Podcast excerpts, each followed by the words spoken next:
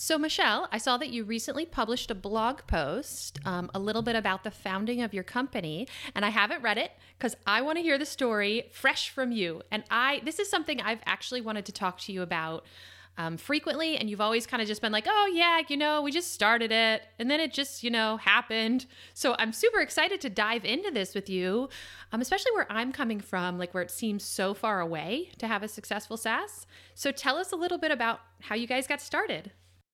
Yeah, this is something I get questions about all the time, and I wanted to dive into the story and the numbers a little more because I think that's helpful for people when they're getting started, like yourself, to see that you don't have to have success the first day or the first month or the first three months or first six months, really. Um, in order to make something work. And then also that if something, you know, does okay, but not great, you can always chase that and, and snowball it into something else. So how did you guys get started? What was your very first product? Well, my very first product or our very first product? I don't know. What gave you the bug? Like, let's go back. Just let's talk about, about you. What was your first oh. product? What gave you the bug? So... So this actually, this isn't in the post, but my first business, if you can call it that, was basically a blog that I started with friends my freshman year of college. We called it an online magazine. Um, and the whole idea of it was college kids from around the country fr- with different uh, perspectives on politics, all writing about politics together and collaborating together. And that was really one of the first things um, that that introduced me to running something online in a, in a, in a sort of organized way. Because I don't, I had little projects before, like, you know, we also started a satire blog at one point, but like we didn't put our names on it, and it was very much for fun. Um, But like that project taught me how to use Blogger. And then this other one that we launched that was a bit more serious and like something we ended up putting on our resumes um, was on WordPress. And just how it happened was I ended up being the person doing all of the WordPress admin. Um, so managing the site and, you know, uh, customizing templates and, and, and stuff like that. Um, you know, my my introduction to coding was MySpace. So um, H T M L, you know, for a, a certain generation of us was a key skill as a teenager. Um, and that carried over. But I think those projects, my freshman year of college, really gave me the bug of like you create something and then you get a like a reaction from people. And you people tell you they enjoyed it. And then, and, and then, you know, it just kind of keeps you going like that. Um, and then actually a year later, growing So, so so that blog actually never made any money. We had ads on it, but then, I don't know, some, something happened and, and it didn't work out and we didn't make money. Um, but then we actually ended up turning it into a consulting firm, like a social media consulting firm. So that was when I was twenty. I mean, that was um, two thousand ten-ish. So that was like before that was a big yeah. thing, right? Social media consulting wasn't the, you know, yeah, the it really wasn't a thing. Now. And yeah. so what our, our our angle was, was um, reaching out to P R firms that were, you know, very experienced in P R, but didn't know how to use Facebook and Twitter. Um, and that was really where I earned some more business chops in terms of like actually like operating a business and writing proposals and pitching and doing sales and, and things like that. Um, you know, I'd had a little bit of experience with that. Like, you know, when I was a kid, my mom had an art business and I would spend Saturdays as a teenager helping her sell her art at um, art and craft shows. Um, but really in, in a kind of, you know, a context that is the closest to now. Um, it really wasn't until college. And then we actually made money doing that, um, but then shut down the business about six months later, because basically the purpose of the business was to allow us to skip, skip several layers of um, terrible internships and get to the ones we wanted faster. So there was an exit strategy from the beginning. Um, and and so actually by the time that we made, that Matthias and I made the product that ended up being the one that funded Geocodio, that was actually my third business. Okay. And I think all of those little experiences, you know, really added to just having more comfort with what it takes to launch a product, even if those other efforts were not quite as organized um, or structured as, um, a, you know, as the as the projects that Matthias and I have launched together. Yeah, yeah. Well, even you were talking about, you know, back. Um, in your college days, like reaching out to ad agencies and things like that. Like for a lot of us who are just starting businesses, this is the first time we've had to do any kind of software sales or sales really. I, I was thinking about that today um, because this is just something that like I don't do a lot. Like I'm comfortable with people and I like to talk to people, but like I'm basically cold emailing everyone who has signed up for my service to be like, hey, can I help you? And that's like a little thing, but just it's still outside my comfort zone. So you starting those lessons ten, fifteen years ago, you know, they just compound, I'm sure, to bring you guys to where you are today. Absolutely. I mean, it, it's it's totally useful. And, you know, on, on Matthias's side, too, his early projects, one of which was the, the precursor to, to when the first one we launched together, you know, he was funding those because he was a magician as a child. And... Huh. So he had his, like he was running his own business, like as of the age of seven or so, eight, um, was when he started performing magic. And so he always had that money to fund, you know, other projects that he wanted to do or, you know, buying the latest and greatest tools and whatnot. Um Yeah, it's it's not just the most recent business. It's it's a history of having that, as you said, that that bug of, hey, like this is this is fun and I can do it, and also like making a ton of mistakes in the process, like accidentally not monetizing our blog. Um, or, I mean, it was or like I think we did, but then you know some of our friends like we like we had ads on it, and some of our friends knew that if they clicked on them, we would get money, and so they clicked on them, and I think we got shut down for having like suspicious clicks on them, or there was like something else going on. Like, you know, I mean, we were like nineteen and idiots. Um, and, you know, but it, you know, it introduced me to things like that. And, and it got me, you know, more comfortable using a modern um, web um, tools like WordPress. Yeah. So then you guys, uh, you and your husband decided you wanted to start something. And you just used the phrase, the thing that launched Geocodio. So can you tell us a little bit more about that? What was that? Yeah. And and you make it sound like we just had this idea one day and we're like, oh, like we're going to launch thing something. And the reality is, is that we um, were pregnant and we knew that daycare was going to be expensive. But once we figured out just how expensive it was, which for an infant in the D C area is about twenty thousand dollars a year for a very standard, no frills, in-home daycare that might not even be licensed, like really mm-hmm. expensive. Yeah. And so we were scared uh, out of our minds by that expense. And we were like, you know what?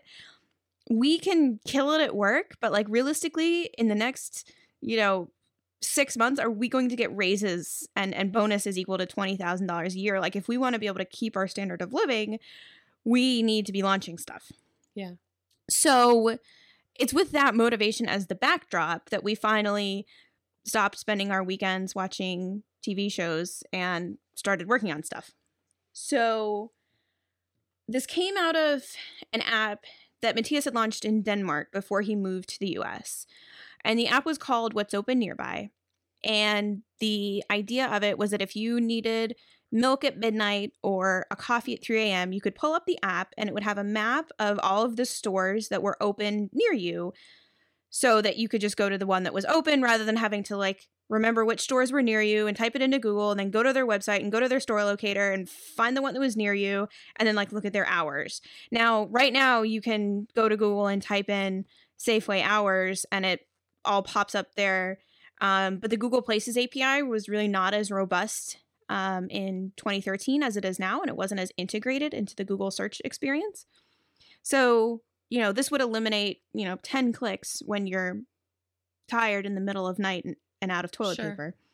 So, so he had launched this in Denmark before he came to the U S, and he, it was really successful. Um, so it was based on a need that he had himself, and um, it was regularly in the top charts in Denmark, and it got to about five hundred thousand downloads, which is so- wow. something like ten percent of the Danish population. And how he monetized it was people would pay to have their store listed in the app. Got it. But it, that really only worked because it was consistently top ten in the Danish app store and had all of these downloads. And so companies wanted to be in it. Um, by contrast, we knew that launching in the U S would be much more difficult and, you know, a much larger country, not nearly as um, close-knit um, as Denmark is. So, um, so we decided to go with an ad-supported route. So okay.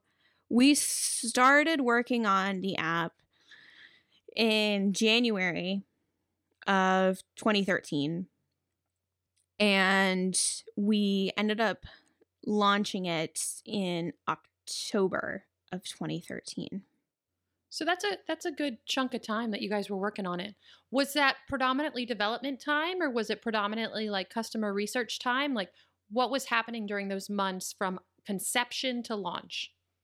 So it was a couple of different things. Uh, so one of them was we had to localize the app to the U S. Um, we did a redesign of the app. I'm not quite sure. I don't quite remember why we did that, but I know that there were some issues with the Danish app. And I, I like, remember we had to design a new um, bug reporting flow. Like if people had issues with the hours, so like people could like take a, like if the hours we had in our app were different, like they could take a picture of it. Um, if they were standing at the store, for example. Um, so we were also, we also just had to pull all of the data together. So a big part of the app was automated parsers that were scraping the store hours websites. Mm-hmm. And so we were building all of those parsers, but then we also wanted to make sure that we had a lot of smaller stores in there as well, because that works really well for big chains. But a smaller store, um, it didn't really make sense for us to build a parser for that because we'd only get one or two locations rather than fifty or one hundred or five hundred from a big chain. So we spent a lot of time just building the data that goes into the app. And that, and that was most of what consumed us. It wasn't until August of twenty thirteen, actually, uh, seven days after our daughter was born, that we incorporated formally. Oh, okay. Yeah. Um, and, and started doing the administrative side of things. And so I was actually, so, you know, so we talk about bootstrapping, right? And bootstrapping is, is, is fundamentally a form of financing if you're sort of taking the null option, right? Which is you don't take financing, but, you know, you self-fund it. And so towards that end, I kind of dug through our financials from that first year to look at how much we spent and how much we made, because the self-funding period is really difficult for a lot of people.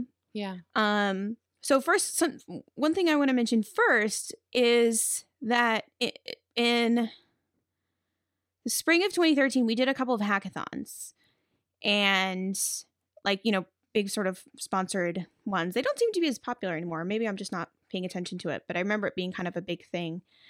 And um, we got an one thousand dollars A W S credit as a reward from one of the hackathons. I think that might have been from a like Facebook Gates Foundation hackathon that Matthias did with one of his friends in California.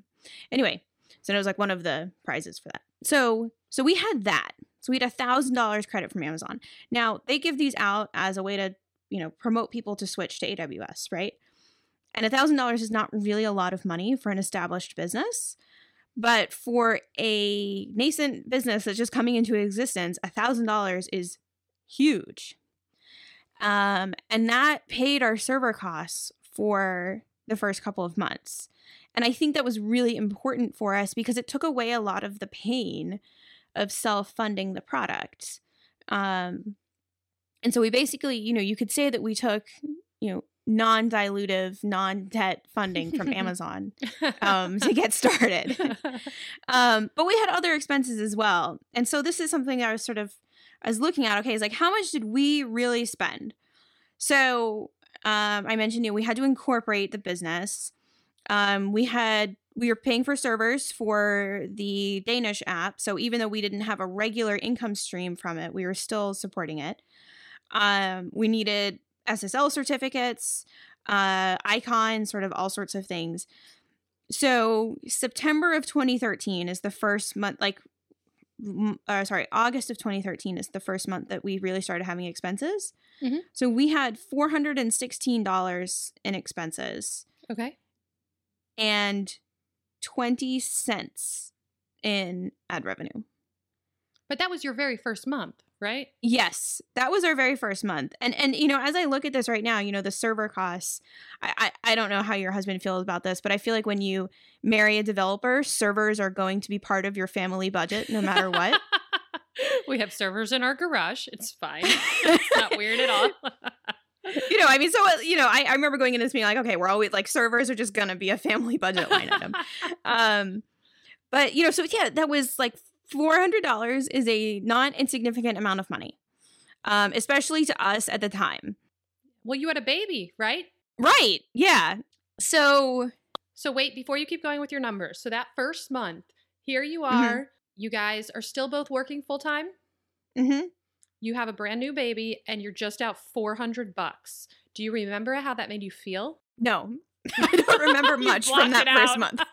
I mean, I'm just wondering if there was like panic, if there was, you know, kind of a, a known sense of patience, if there was a, this is a terrible idea. Um, no, I think if anything, I remember being super motivated.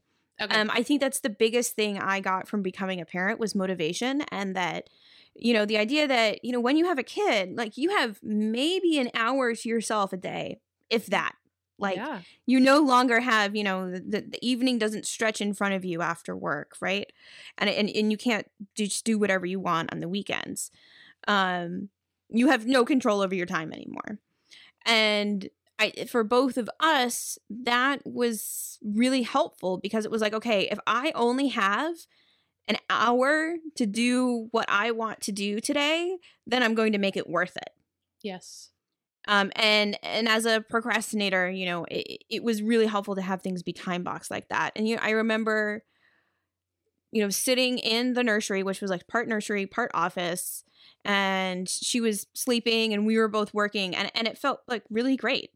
Um, like it felt, um, it felt good. It felt like what I wanted to be doing.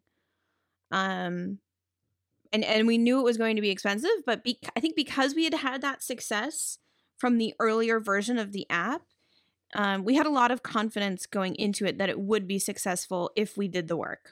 Okay. All right. So then what happens next?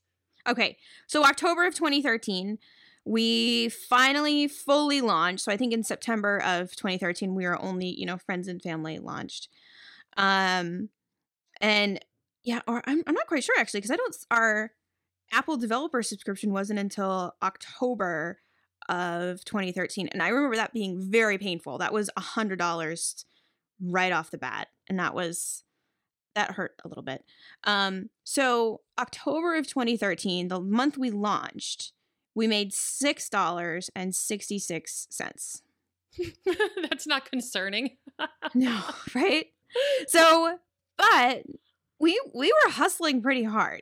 Like, yeah. You know, I was spending all of my free time, that free time I didn't have, uh, emailing and tweeting at reporters uh, in the D C area, trying to get them to pick up on um, the app. And in November of twenty thirteen, we actually ended up getting picked up by um, DCist and by the Washington Post Express. Um, so Express is like the free newspaper that they hand out at the Metro. And in twenty thirteen, and quite frankly, probably still today, um, service is terrible in the metro tunnels. So um, a lot of people actually read the free newspaper. And they had this like beginning section of the paper where it was like, quote, snippets from people. And we had posted the app on Reddit, and then people had commented on it on Reddit. And so they had posted one of those Reddit comments in the uh, in the newspaper. And that was huge for us. Um, and that month, so November, we had one hundred fifty-five dollars in revenue. And then December, we had five hundred fifteen dollars in wow, revenue. So we went from amazing. twenty cents to five hundred fifteen dollars. Yay. That's great. That must have felt so great. Amazing. Yeah. Yeah. We were so excited. And I mean, I remember we spent Thanksgiving week basically the whole time, like updating all of the parsers and making sure we had Thanksgiving hours in. And I emailed like a hundred local business owners trying to get their Thanksgiving and Christmas hours. And we spent so much time on this. Um, but really felt like it was paying off. Yeah, that must have felt amazing. Yeah, it was it was really exciting. And I think the, the exciting thing about doing a consumer app, too, is that your friends are using it. And so yeah. I was getting messages from people I know being like, hey, this is so cool. Like, thank you for making this. This is awesome. And you're like, yeah, this is awesome. Like, I'm making something that helps my friends. This feels good. Um, versus in B two B, you, you doesn't really happen quite as much. Um, yeah, it, it felt so good. Um But we started to have some problems. Okay. So I mentioned how the app, you open it up and it had a map to show mm-hmm. you all of the stores that were near you. So we could get twenty-five hundred locations for free from, from Google. Um, but then if we added more stores beyond twenty-five, so we could only cache them. This was sort of the problem. We couldn't store the coordinates in a database.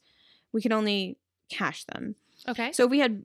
So if we needed more than twenty-five hundred coordinates, we didn't have any options ah. because it was either twenty-five hundred for free, or you could have an enterprise plan that was like twenty thousand dollars a year for Ooh. Up to one hundred thousand dollars a day. And we were like, well, we have five thousand stores in the app. Like, we don't need one hundred thousand a day. And we're certainly, you know, we're feeling pretty good about our five hundred dollars in ad revenue here, but that's not, doesn't remotely justify, um, paying for an enterprise contract. Like, that's insane. So what we did was we built a very, very rudimentary geocoder out of this, um, just to, to support the app. And as we talked about this with other friends of ours who are developers, they said to us, well, have you guys considered, you know, slapping a paywall in front of this and you know, letting other people use it, and you know, maybe you can get enough people to use it that the servers will for it will be effectively free for you. And we're like, oh, like that would be really interesting. Like, if you know, we can just get enough people to pay for it that we basically don't have to pay for it ourselves. Like, like that would be cool, and then we can keep our apps going because these apps are are, are making money and and they're working. Um, and so we did a month or two of, um. testing with other people. There, there's actually a really awesome picture of Matthias with our daughter at three months old at uh, seventeen seventy-six, which is a co-working space in D C um, with with uh, tons of startups there, like meeting with our friends there and having them test it out. Um, it, I feel like it's very emblematic of our family and our marriage. Um, and so then we launched Geocodio in January of twenty fourteen with our definition of a wild success uh, being that more people paid for it than it cost us to provide it. Okay. I remember making a spreadsheet of this. I, I can't find that spreadsheet, but that was a wild success. Was Sure. Yeah. So what happened? Well, so then we so we launched Geocodio, right? Okay. And right. Okay. So. Pause. Wait, yes. At that point, though, were you, you guys had both products, or did you sunset the, I mean, that one product was making you five hundred bucks, which felt like a million probably. Were you yeah. maintaining both products at the time? Yes. So we were absolutely maintaining both. Okay. And our focus was very much on the app. And in January of twenty fourteen, we made five hundred fourteen dollars from the app. So it was still like, that was the same as the previous month, but it, we still felt pretty good about that. Um, and we're we're both pretty focused on both, though the success of the Geocodio launch really took us by surprise. Like, we ended up being on the front page of Hacker News all day, which was a huge surprise to us. Um, it was it was pretty surreal.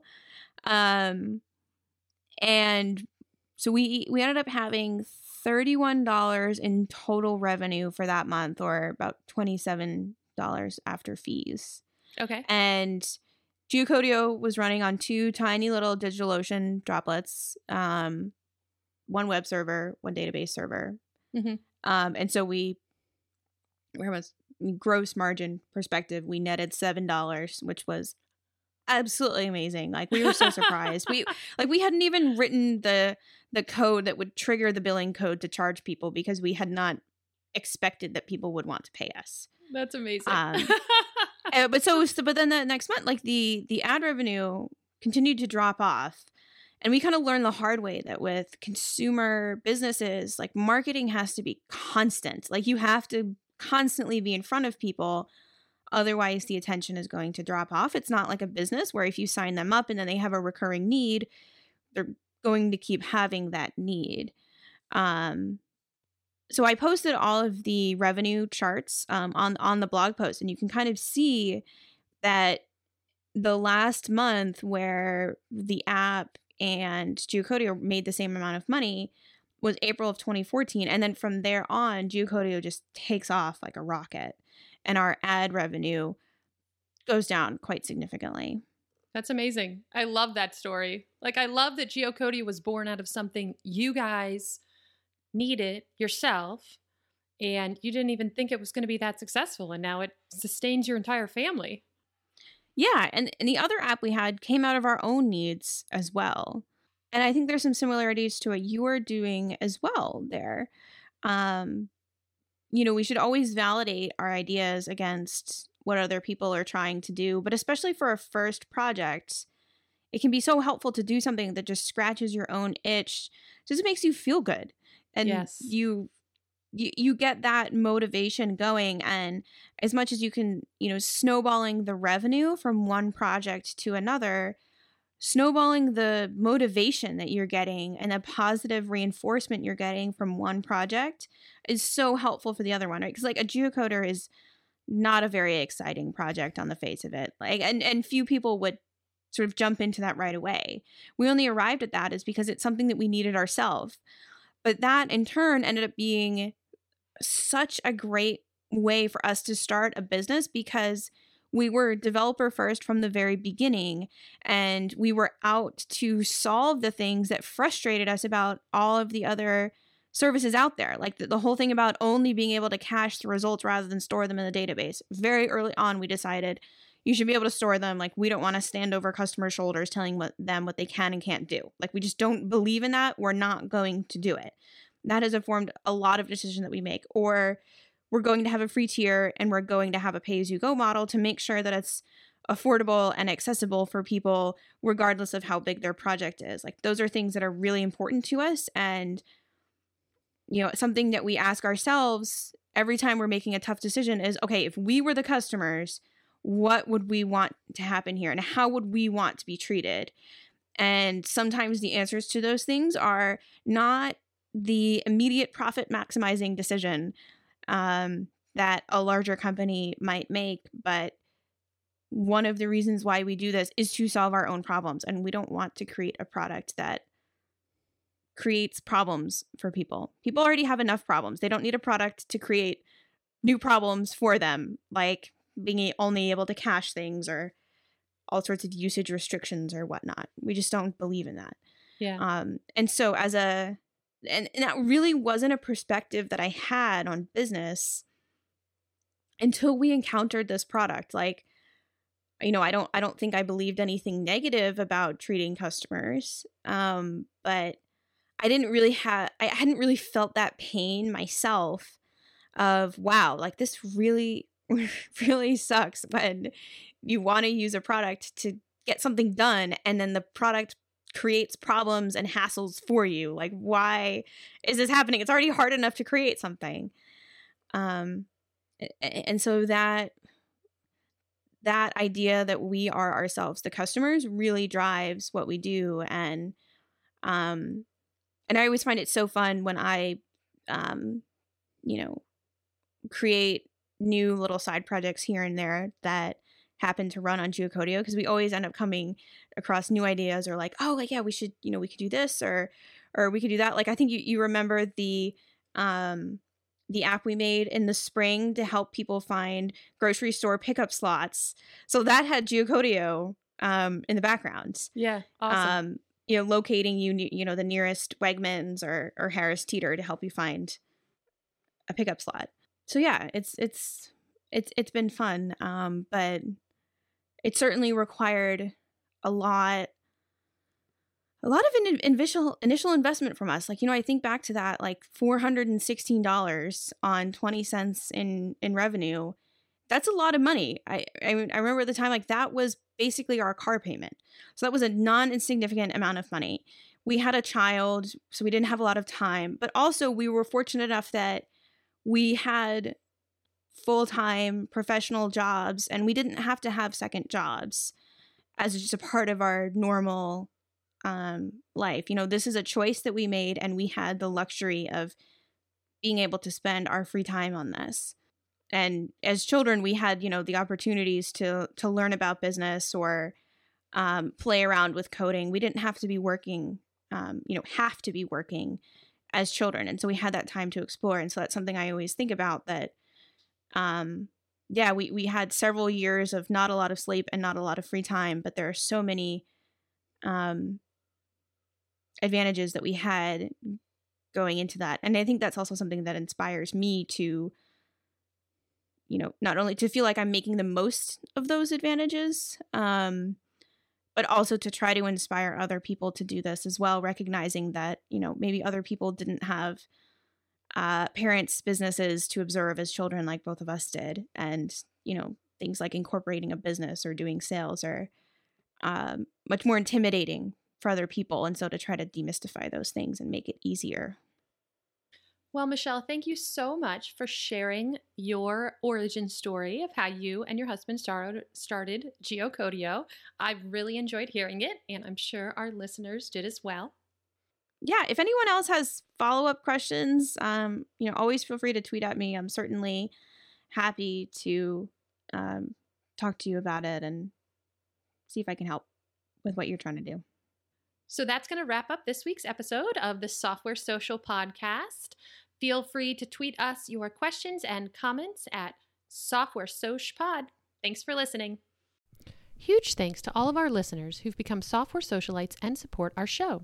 Chris from Chipper C I, the daringly handsome Kevin Griffin, and Mike from Gently Used Domains, who has a nice personality, Dave from Recut, Max of Online or Not, Stefan from Talk to Stefan, Brendan Andrade of Brightbits, Team Tuple, Alex Hillman from the Tiny M B A, Rami from Hovercode and Rocket Gems, Jane and Benedict from Userlist, Kendall Morgan, Ruben Gomez of Signwell, Corey Haynes of Swipewell, Mike Wade of Crowd Sentry, Nate Ritter of Room Steals, Anna Mast of Subscribe Sense, Jeff Roberts from Outsetta, Justin Jackson, Megamaker, Jack Ellis and Paul Jarvis from Fathom Analytics, Matthew from Appointment Reminder, Andrew Culver at Bullet Train, John Coster, Alex of Corso Systems, Richard from Stunning, Josh, the annoyingly pragmatic founder, Ben from Consent Kit, John from Credo and Editor Ninja, Cam Sloan, Michael Copper of Nucy Proposals, Chris from U R L Box, Callie of Toslet, Greg Park from Trait Lab,